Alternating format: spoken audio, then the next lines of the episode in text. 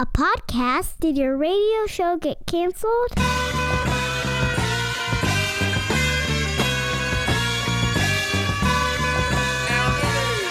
Fire, fire, fire.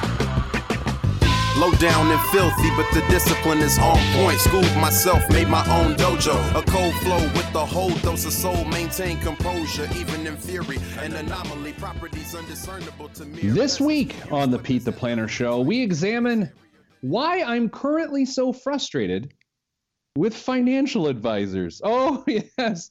Could get some email on this one. Why I'm currently frustrated with the financial advice industry. For those of us joining in us for the first time, and those of you joining us for the first time, I'm Peter Dunn, Pete the Planner. Back in the studio uh, in Indianapolis because I'm on the road yet again. I'm in Phoenix, Arizona this week. Back in the, the studio in Indianapolis is our good friend producer uh, Nicole. Hello, Nicole. Hi, Pete. How are you? I'm good. How are you? Good. So this, uh, today we're talking why I'm so frustrated with financial advisors. Let's give you some background here. Uh, I am a former financial advisor, and no, I did not get booted from the industry because of a Ponzi scheme. Uh, I just uh, I'm still in the financial world. I'm really more in the financial wellness space. That's neither here nor there. When I was a financial advisor, what I'm about to talk about with you today frustrated me then, and there's been a huge uptick of this now.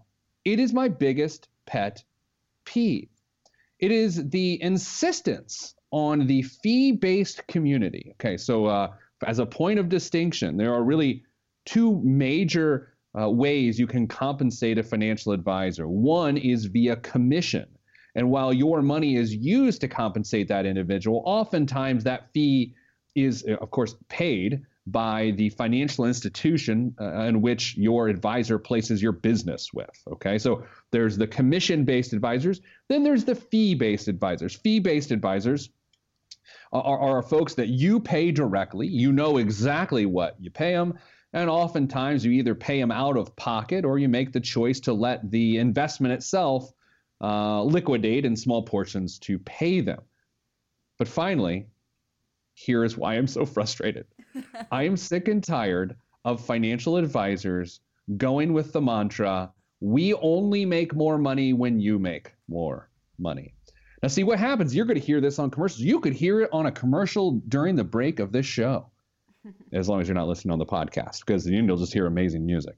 Uh, if you're listening on the radio right now, or if you watch TV, it's oftentimes on cable news, on Fox News or CNN or MSNBC, Bloomberg, CNBC, you're going to see commercials that, that purport that uh, a financial advisor, if you go with them, they will only make more money if you make more money. Therefore, they feel that your interests are aligned.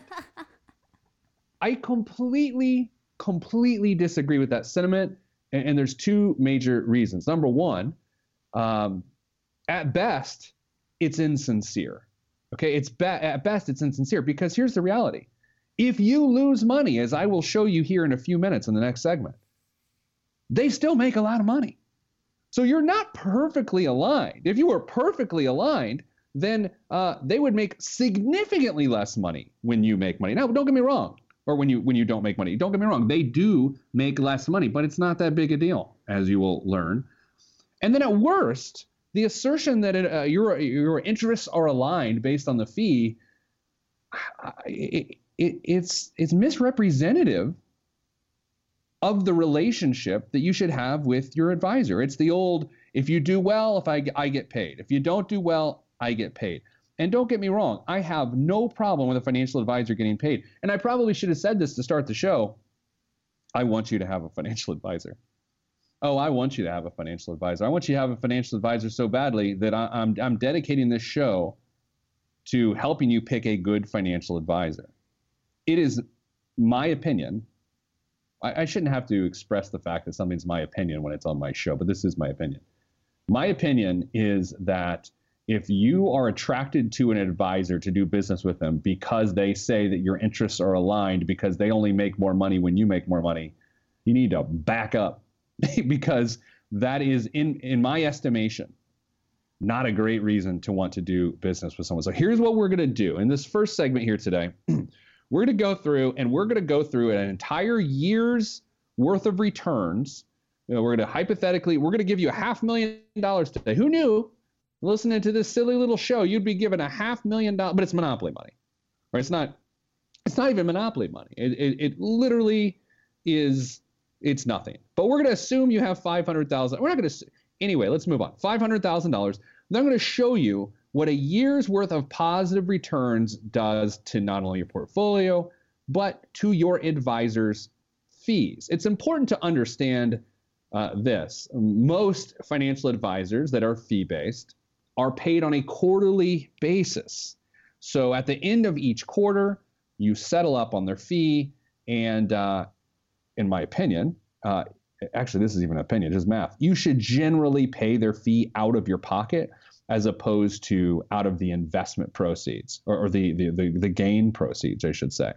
So let's take a typical fee. Now, fees can range anywhere from what we call in the industry 50 basis points, which means one half of a percent, okay, one half percent, all the way up to 2%, which I'm just going to go out and say that's crazy. You should not be paying someone 2% to manage your investments.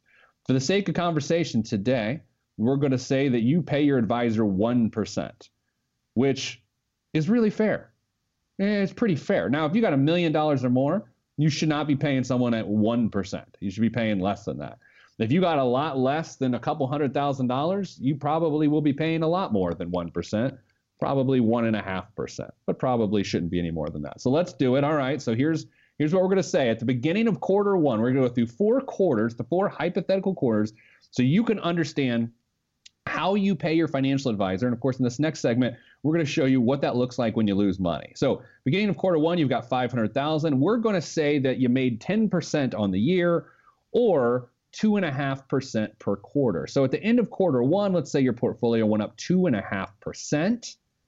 The value of the portfolio was up 2.5%. That doesn't necessarily mean that you made that money. You didn't lock in your gains. It's just it's valued now at 512,500 bucks because you made 2.5% in the first quarter. Now, hypothetically, we're going to say your advisor's fee is 1%, but on the quarter, it's a quarter of 1%, right? You don't pay 1% uh, uh, per quarter. You pay a quarter of the percent. You pay a quarter of the fees as you go. So that means that uh, your fee for that first quarter is $1,281.25. So at the end of that quarter, you will have had $512,500 being the value of your portfolio. You would have $1,281 uh, being your fee. And if you took that fee out of the portfolio, like I prefer you not, you would have $511,000 uh, 511 $218. $511,218. I didn't say that right. Okay, so that's quarter one. So, Nicole, jumping back in here. At the end of one quarter, you're not upset because you made twelve thousand bucks. What do you really care that you paid twelve hundred, right? I mean, right? Yeah, no. that, that passes the sniff test, right? That's offsetting it. Yeah, no. At that point, it's not even really a detail. Right. Exactly. No, no one cares at that point. No one cares. Next quarter, uh, your starting balance is 511,218 if you happen to pay the fees out of the account, which a lot of people do. A lot of people do because people just don't want to write a check for 1200 bucks to their advisor. They should, but they don't. But they don't. Uh, so their ending uh, balance after that next quarter's 2.5% return takes them to uh, $523,999.22. They made another 12,780 in that quarter. Yet their fee went up, right? The advisor made more money because you made more money. The fee was now $1,310, essentially a $29 increase in fee. And you're like, well, what's the big deal? I would agree. What's the big deal? You paid another $29 in fees and you made another 280 bucks. Eh, not too shabby, right? No. So going into the third quarter, your balance is 522,689 bucks. You make another two and a half percent. You pay the, uh, the quarter percent fee, um, which is at that point it increases because your value of your account increased. The fee is now thirteen hundred and thirty nine dollars, and your ending balance is five hundred and thirty four thousand bucks. And you get into the fourth quarter, Nicole, and you got that other uh, two and a half percent gain. You pay the quarter percent fee at the end of the year Your ending balance is $546,408 and you've paid $5,300 in fees. So that's good. Okay. So, and, Yeah. and, I, and I, I want to be very clear. That's great. That's what we want. Nicole, if, if, if you had a fi- half million bucks and at the end of a year you had $546,000, and in order to achieve that, you had to have paid $5,300, uh, you're comfortable with that, right? Oh yeah, that that makes it pretty well worth it. I think so. Yeah. So here's the problem. Oh. When it goes down, the, the, the math is consistent because we're dealing with percentages, but it starts to not make as much sense for some reason. So coming up after the break, I'm going to show you what happens to your fees when you lose money. Why your advisor and your interests aren't exactly aligned because they're still making a lot of money and you're losing a lot of money. That is next here on the Pete the Planner Show. I'm Pete the Planner. Stop what you're doing. Log on and hit Pete up on Twitter at Pete the Planner. Primo B, man. Kanye let this one go. Man, sound good to me. Uh, uh, I never question the right of any man to voice his opinion as strongly as any can. But then again, many men are citizens of their own little world, so they ain't really fitting in. I'm in the background blending in, camouflaged by the scenery, but I'm a champion. Revamp the camp again. All right, so my biggest pet peeve for financial advisors is to claim that uh, interests are aligned, that they only make more money when you make more money. Nicole, you've had to have heard that line of thinking in advertising. I know you don't watch a lot of cable news and you don't listen to the radio that much, but you've had to have heard that, right? Yeah, absolutely. And so, uh, not that you're a noob or that you don't understand this stuff, because you understand this stuff more than 90% of the people out there, A noob. right? That's great. The- yes. So you, you got to think though, right? You hear that and it's like, oh, that sounds pretty great, right? Yeah. That's like was unless you really dive into it or exactly like you said, you know a little bit about the industry, you think from, you know, first glance you're like, Oh, that's not that bad. All right. So here's what we're gonna do. We're gonna dive into it. So if you in the first segment we talked about uh, what happens if you have a two and a half percent return every quarter for four quarters, and you pay your, you know, annual one percent investment management fee, broken down into a quarter of a percent per quarter. Funny how that works. What ends up happening is you made forty-six thousand dollars under that uh, scenario over the course of one year. Forty-six thousand dollars on your initial half million dollar investment, and you paid fifty-three hundred dollars in fees.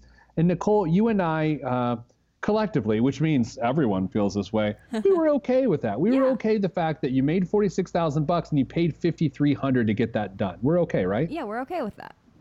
All right, so let's let's dig deep into what if it doesn't happen that way? What if you start with a half million bucks and in this scenario, what we're going to do is we're going to show you um, losing two and a half percent per quarter. Now I have to be honest. If I look up my statement, I've lost two and a half percent. I don't know if I particularly care. I really, I, I really don't. Where it gets interesting is you're doing two and a half percent of five hundred thousand dollars. That's twelve thousand five hundred bucks. Now, if you lost twelve thousand five hundred dollars off of a half million bucks at the end of the first quarter, you'd have four hundred eighty-seven thousand five hundred dollars. Of course, you got to pay your management fee. They still manage your money. Yeah, you lost two and a half percent. It may or may not have been your advisor's fault, which is another important distinction here because I'm trying to be fair. If you if you lose money, although your uh, advisor may oversee the process, it doesn't make it your advisor's fault. It doesn't even make it their responsibility. It's just reality. It's sort of the uh, they're the messenger, don't shoot the messenger in some circumstances. But also to be fair, sometimes oh, it certainly is your advisor's fault. In this scenario, let's who cares whether it's their fault or not? You still have to pay them twelve hundred and eighteen dollars uh, for that first quarter. They lost you twelve thousand five hundred. Then you had to pull out your check register and write them a check for $1,218.75. Nicole, that probably would not be great. No, that doesn't sound as great. It's not, especially when you stack on the second quarter loss of 2.5% of another $12,157. Your balance, which was once $500,000, is now 24,000 bucks. You've lost just under 25,000 or, or you've lost over 25,000 because of fees uh, when you include fees. And then you have to write them another check for another $1,185. So two quarters in, you've paid out uh, $2,400 in management fees, $2,400 in management fees, and your balance is now $28,000 less than what you started with. Uh, and that commercial where they said we only make more money when you make more money really starts to ring uh, hollow, right? Yeah, that that pretty start. Yeah. And that's two quarters at two and a half percent, which isn't that bad. So let's dive back in. Quarter three, you lose another two and a half percent, hypothetically here. You pay that very reasonable quarter of a percent for your quarterly fee, another eleven hundred and fifty-two dollars. So at this point in time, what we have is you've paid thirty-five hundred and fifty dollars in management fees, and you are now down $41,000. Boy, this escalated quickly. God, it got spicy. Yeah, it did. Nicky Peppers, you're like, oh, this isn't too small. Oh my God. That's a real slow burn. Uh, next quarter, final quarter in this uh, scenario, you're at 2.5% loss uh, as this hypothetical exercise is going, uh, which takes you to $448,000. You have to pay that $1,100 quarterly fee which then takes your balance to $447,342.42. This is to suggest, Nicole, that you lost roughly in value 5,200, six, uh, or pardon, $52,600, $52,600, and you've paid $4,600 in fees. That's where you hear a commercial, you see a commercial, which which is the whole reason I'm having this show today, because I, I get so upset every time I see, well, our interests are aligned. That that is technically Uh, no. well, it's technically true. It's Right. technically true, but it's insincere because when you when you lose me, or you are partially responsible as an advisor, like I was an advisor, for losing someone fifty-two thousand dollars, and they pay you forty-six hundred dollars to have them you lose them fifty-two thousand dollars. It sure as heck does not feel like you're aligned. No. All right, so let's take a look at what happens with a couple minutes left in this segment. What happens the next year once you were down two and a quarter that year? Let's say you go up up two and a half percent per quarter after that. I'm going to sort of fast forward this one a little bit, not read through each quarter, but here's the bottom line: if if in the second year of this particular illustration you then gain two and a quarter, here's what ends up happening: your ending balance is four hundred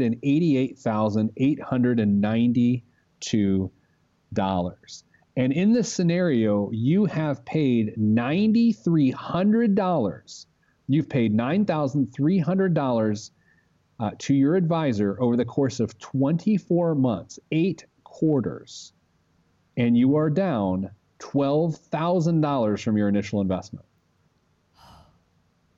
There- There's a couple things we're illustrating here. One of them that we have to mention, otherwise this looks like a complete fraud. Yeah. Um, anytime you do something like this, where you're where you're showing uh, projected investment gains or losses, anytime you show a loss in the first year, whether it's uh, showing retirement income projections or in this case invi- advisor fees, anytime you show a, a loss in the first year, man, this thing goes to heck in a handbasket pretty fast. Yeah.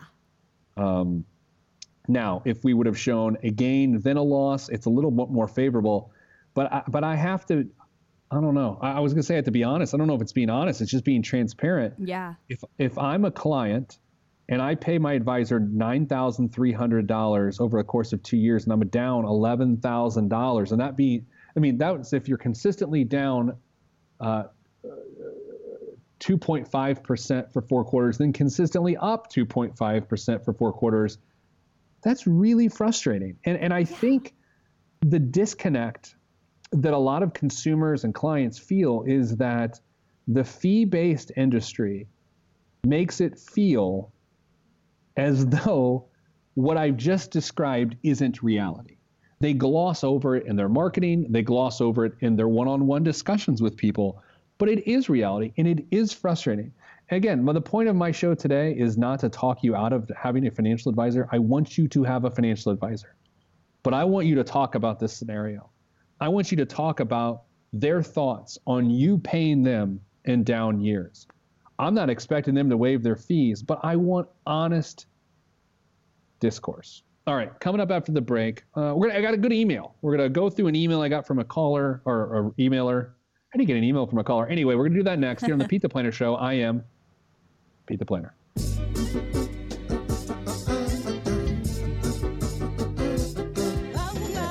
Yeah.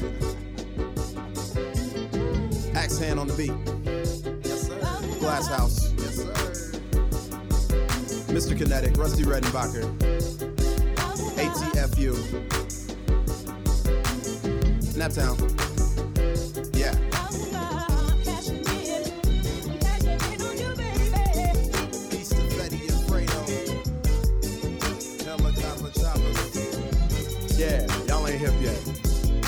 Cashing in like the end of the game at the casino. I lean so the glare of the rear view don't hit me. Swiftly through the avenues and boulevards. Old soul playing on my speakers. Old soul, but young in age, a boss player. Not from the Himalayas, but my fam gave me Gary, Indiana game. Grew up around While we reach into our uh, email inbox here on this segment of the Pete the Planner Show. If you missed the last segment, where were you?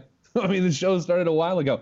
Uh, no, you know, in the last couple segments, we are talking about uh, how much I, I do love uh, the fact that you should have a financial advisor. I want you to have an investment advisor, but I still get frustrated with some of the practices of an investment advisor. And if you missed any of that conversation, please go to petetheplanner.com slash podcast. Here's the question of the day. Sort of a long one, Nicole, but it's a good one. So let's get after it. Hi, Pete. Uh, my wife and I wanted your opinion on just how we should go about paying for college. I'm 49 and my wife is 48. We have four children, twins that are 17 and going to college in the fall, and we also have a 15 year old and a 12 year old. Nicole, that already sounds incredibly expensive. Yes, it does. And and just imagine if they're all girls and you're dealing with paying for weddings. Like this is, I'm already sad. oh my sad. gosh. Yeah, no. Mm-mm. Uh, my wife and I both have decent careers that will provide pensions. Also, between the two of us, we have about $1 million to supplement our pensions in retirement. Uh, the mortgage uh, between their, their 403Bs and things like that. Uh, the mortgage has two years left on it, and then the house will be paid off. Each child has a 529 plan with about 115,000 between all four plans. We have a home equity line of $250,000 that we've never used and hold on to for emergency use. Now there'll be some gift money from the grandparents, and we're going to be uh, and we're going to have the kids take loans for a portion of their tuition, so they have some investment in their own education. After graduation, we may help them with those loans if we're able, but we're not telling them that, that now. So don't read this on the radio. Oh. I'm just kidding. I made that part. up. Uh, retirement for us is probably approximately 10 years away. So we have some ideas how to fund college. And again, we want your opinion. We could use some of our home equity line uh, funds. Uh, now, I know the interest is not tax deductible anymore with the tax law changes, but we could take money from that loan without having a closing. Uh, also, with the four kids at this time, we don't know exactly how much we would need to borrow in the future, being the youngest is in seventh grade. Another possibility is to use the gift money and 529 money up front and not space those funds out over four years. Then, once the home is paid off in two years, we could then put some of that money towards tuition. Yet another option is to refinance our mortgage altogether. Do you have any advice on the best way to go about paying for college given our financial circumstances? Your help is greatly appreciated. Thanks, Joe and Michelle. You know, Nicole, at first glance, their situation's pretty sweet. I was gonna say, looking at it and just hearing everything that they've got set aside and what they haven't touched yet, it's like you guys, for four kids, you're sitting in a pretty good situation. Yeah, here's the here's the thing about this email. I, I get a lot of emails from people that lay out their financial situation for me, and I can just tell the way this email is written that I really trust these people. Not not because of what they have going on, but they do have good things going on. Yeah. But this is just a really well thought out and crafted email. Like the, the logic is there. So I know that's a silly way to say I, I trust whatever these people end up doing, but I gotta be honest, they seem they seem pretty pretty well put together. Now here's here's the direction I, I would go. Yeah. Uh, thinking through this, I like uh, I like the idea of using the gift money and the 529 money up front until uh, the home is paid off. Yeah. In two years. because if they do that, then they can begin to, to some degree, to cash flow college. Um, and, and, in fact, that that's part of Mrs. Planner and I's plan. Uh, with two kids who will be in college at the same time, we are of course aggressively saving into 529 plans. I don't just do those commercials on the radio for nothing. I uh, For I actually uh, save into one, invest in one. But part of our plan is our home will be paid off, and we'll be able to use that monthly cash flow to help fund college. Um, I also like the idea here, Joe and Michelle, if you're listening, uh, which we can only assume that they are. Uh, I, I also like their plan to um, make the kids take out some loans. Now, some parents may disagree with that particular theory, uh, and and in fact, that was never one of my plans for my kids is to have them take out loans. But but now that Joe and Michelle, as much as I trust them, now that that's part of their plans, I actually am sort of considering that. You know, it's funny. I had my college paid for. My parents, um, actually, I think they refinanced uh, their home, our family home, to send me to college. Of course, my sister uh, had a college scholarship because she's a dominant athlete, but I did not. Um, and, and so I never paid a dime for my college education. And Nicole, I know this is a weird thing to say. I kind of wish I would have. I, I think I would have taken it a little bit more seriously. See, and that's where I'm sitting here thinking that's my only thing that I disagree with them is that this is coming from the eyes of a 24 year old who is paying down student loans.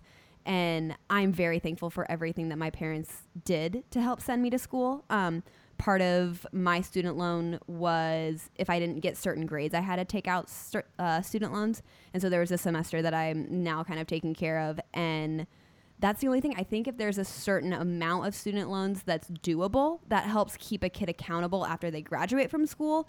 But at the same time, I'm seeing individuals that I went to school with that are paying off their student loans, and it is just crippling them right now. So let me pump the brakes here for a second, because I think you just said something that I had never considered. Are you telling me um, our, our, our fun little Nicole, Yeah. one semester your grades were not what they needed to be, and in that moment you had to take out student loans? Yeah, my, that that was the deal. Is I had to maintain a certain GPA, and if my GPA fell beneath that, I had to pay for whatever course that that grade did not, you know, meet the bill. Oh my God, I love your parents so much. Oh my gosh, it was the best. And that's like one of those. So if they were to do something like that, I think that's a great encourager because like I said, from my standpoint, that was what got my butt back in line is I was like, this, this is horrible. I don't want to have to do this for the rest of my college career is to take out student loans. And so that got my butt back in line to get the grades that I needed to. So I think if you use it as that kind of leverage, that's a good way to go about it. But like I said, it's also one of those, I see the negative effects that it has on some of my friends I went to school with. if we're having an honest conversation here, which I believe we are, I have to admit, if my parents set up that that thing for me, Yeah. I would have a hundred thousand dollars in student loans because uh, a I, I wasn't my grades weren't fantastic. They were okay, right? But I don't I don't think I respond well to that sort of negative reinforcement. Some people do, some people don't. I'm the don't. Yeah. But that's a that's a cool thing for you. And Yeah. and to jo- to Joe and Michelle, I don't know. Maybe that works for your people. Maybe it doesn't. But I I do like. I, I don't think you should refinance the house. no. I don't think. Um, unless you have to, I, I probably wouldn't get the home uh, equity line involved. Um, and I I think a big part of this too is you can't write a blank check when you're going to have four kids going through college. That is to suggest you're really going to have to strategically help them choose the right school. Um, and I think too often parents write that blank check. And they say, well, whatever you want, we'll figure a way out. And while that is very a nice thing to say, and arguably the inside of a Hallmark card, uh, I don't think it's a great strategy for a college education because of, Nicole, like you said, the realities of trying to pay off those debts post graduation. Yeah, no. I think that's like one of those. I think that's part of the conversation, and you and I have talked about this before of what a crucial role school selection is in the whole college conversation. Yeah, and then you know I've got a good friend who's got you know his daughter's probably 26 now, and you know based on what she studied in school, there was little to no chance she could find a job in that field. I mean the field, I don't want to get too specific here, but the field kind of doesn't even exist No. Yet, yet, yet she studied it, and it was sort of like. I, I gotta admit, it was a little self-indulgent. You go to school for four years to, to study something that. This is where my this is where Mrs. Planner and I sometimes uh, have different perspectives on this. So I'm trying to be careful in case she's listening today. No, I'm the Uh, same way. like I, I know a lot of people go to get their education for enlightenment and, and all those sorts of things but w- when tens of thousands of dollars are on the line and you don't have tens of thousands of dollars enlightenment can't really be the reason that you study one thing versus another that can uh, uh, provide you the means to pay back the loan No, like it was one of those. Did I want to study, you know, dance and take fashion classes my whole college career? Yes, absolutely. Did I though? No. did i want to uh, study dance and take fashion classes my entire career no i didn't Bash bass fishing classes though?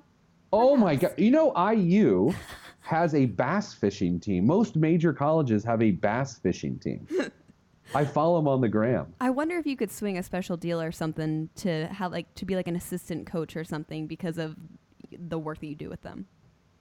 That's a really good point. Here's the thing, though. I don't know enough about fishing to teach the young people about fishing. All right, let's do this. Let's take a break.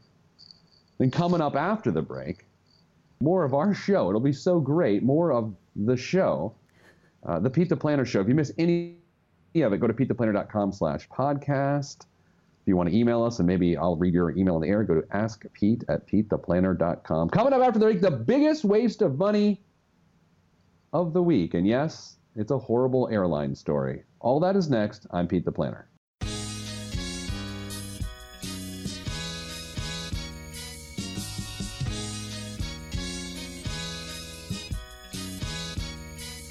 Every day living through the peace of my soul, I remain whole, even in the middle of the pain. Even though my life has the rain, I still remain sane. Writing and creating for my life, and my pen is my sword given by the Lord, and I use it to fight the tides of restriction. Sometimes I'm conflicted, find myself looking at the trees too much and can't see the forest.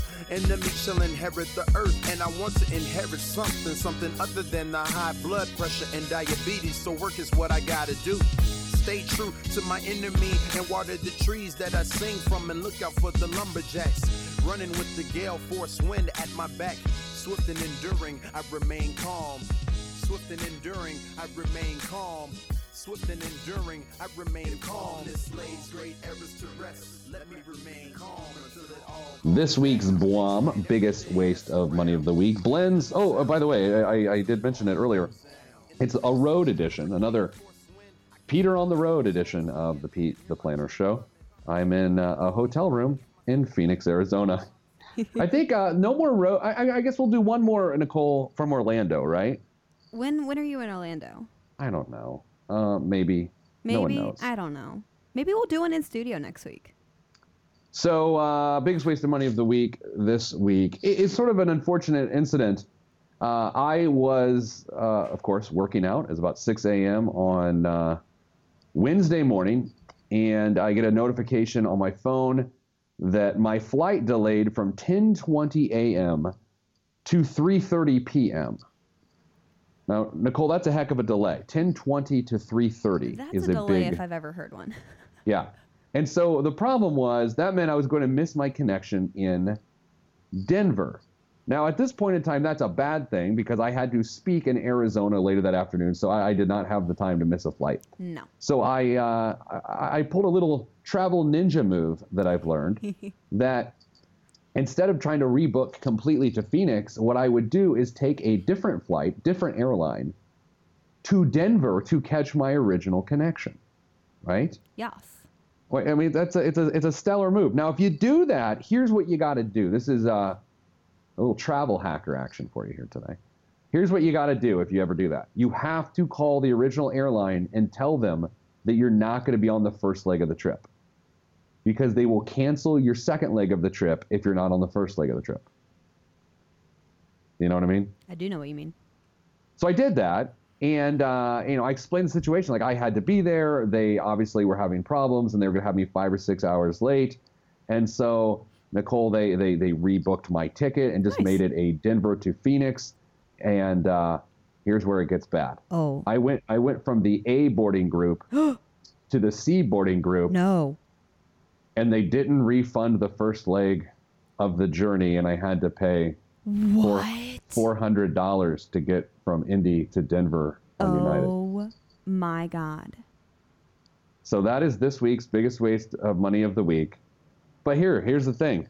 I made it in one piece. I'm very excited. and I can't wait to take the red eye home tonight. Oh my gosh. Uh, like the airlines, uh, who I landed around like 1 a.m. Tuesday, only Yeah. to then be followed up with the Southwest uh, tragedy that is going on right now. I know. Yeah, that's fun. That's awful. I, you know, that's a that's a terrible situation. As someone who flies a lot, I don't even really think about the possibility of that. no, neither did I. As especially being on a Southwest flight, sitting by a window seat, I didn't even have that you that idea. I do want to give a uh, a preview of what's on the show next week. Yeah, I'm thinking ahead, Nicole. I know what is going to be on the show next week. It's like you're a planner. I know. So uh, you don't know this yet, but we are doing a group book club uh, at work. I I, uh, I haven't. Did I tell you that yet? No, I haven't We're doing seen a- you in two weeks, so yeah. So uh, I we I'm telling everyone on Monday we're reading a new book. It's about habits, and so next week on the show we're going to talk about habits. We're going to talk about how a person can identify the negative habits, the bad habits in their life, and replace those habits with good habits. Now here's the here's the challenge with this, as I really tease next week's show. It is not a straight exchange. It's not um, for instance, as I, I wrote about this in USA Today this week, um, it's not like changing batteries out of a remote control car. You know, it's like like the, the batteries run out, they're bad. You take them out, you put good ones in, and you're off and running again. yeah. If, if if changing habits from bad to good were that easy, everyone would do it, and there would be no behavioral issues. no. Un- unfortunately, it's just it's just not that way. So uh, the challenge that we will talk tackle next week is how to identify the bad habits. Um, and a lot of times, you, you you won't even realize that what you're doing is a bad habit because it it, it in itself is just a habit to you and it doesn't feel bad because you're tolerant you become increasingly tolerant of that particular behavior. So next week is a very deep episode. We may need to light candles in the studio, according, you know, You know, of course, in accordance with the fire code. And I'll actually be in the studio. that's amazing. We can we can fire back up PeteThePlanner.tv, which we've been on a little bit of a hiatus because filming me in my hotel room is just really creepy. Yeah, maybe not. We kind of we decided, yeah, maybe not.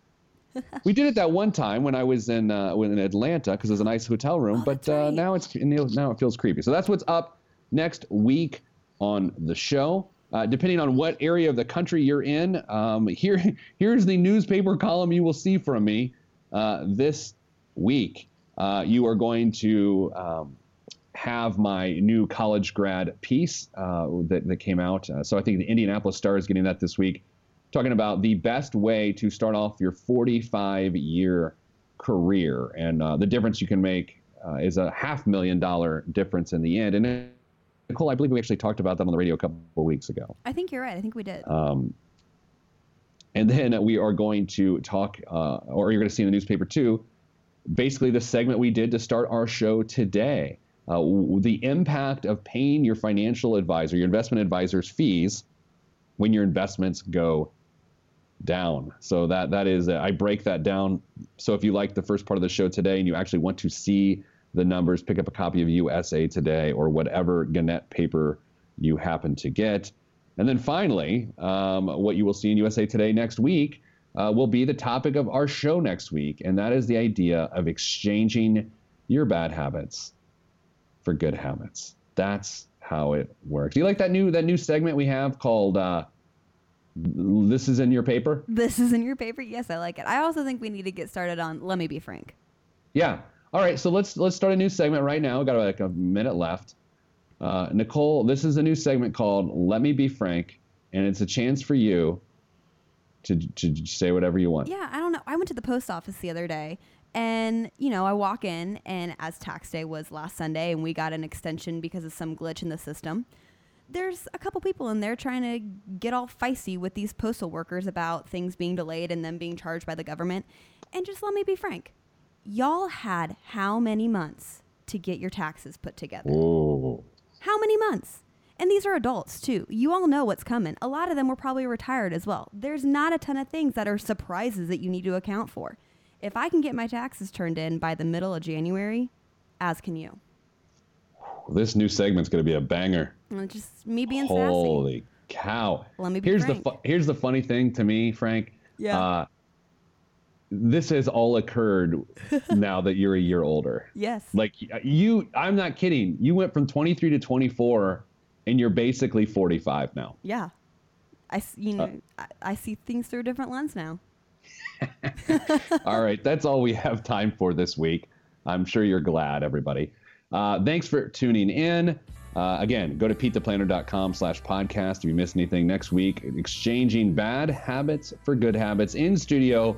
Wonderful microphone edition of the show next week. Thanks for listening. Reminding you, I'm sending you good vibes because good vibes are all that's in the budget. I'm Pete the Planner. This is the Pete the Planner Show. If you want to be on this podcast and have Pete fix your money life, then hit us up at PeteThePlanner.com slash podcast. You heard me. PeteThePlanner.com slash podcast. Log on. This is for information purposes only. It's not the Swiss financial planning device. Consult a financial advisor. Dove released from Everest, the fresh is fresh, and you can call me ET. Word to John Tesh. Let me bless this harmonic presentation. It's amazing, so amazing. I'm the reason. Uh, salutations. I bring you love, trying greetings from a faraway land. I am the sole controller. Put the remote down and let me take control. You're now a part of my zone, so enjoy yourself. Love Tron can restore your health. I bring you greetings. Uh, salutations. How you doing? And is that how y'all say it? The tinkling of the keys is an homage to the little, little star. I sojourn over poetic descriptions of sound and travel to my other world. Out of this world, spaceship on my arm took me home.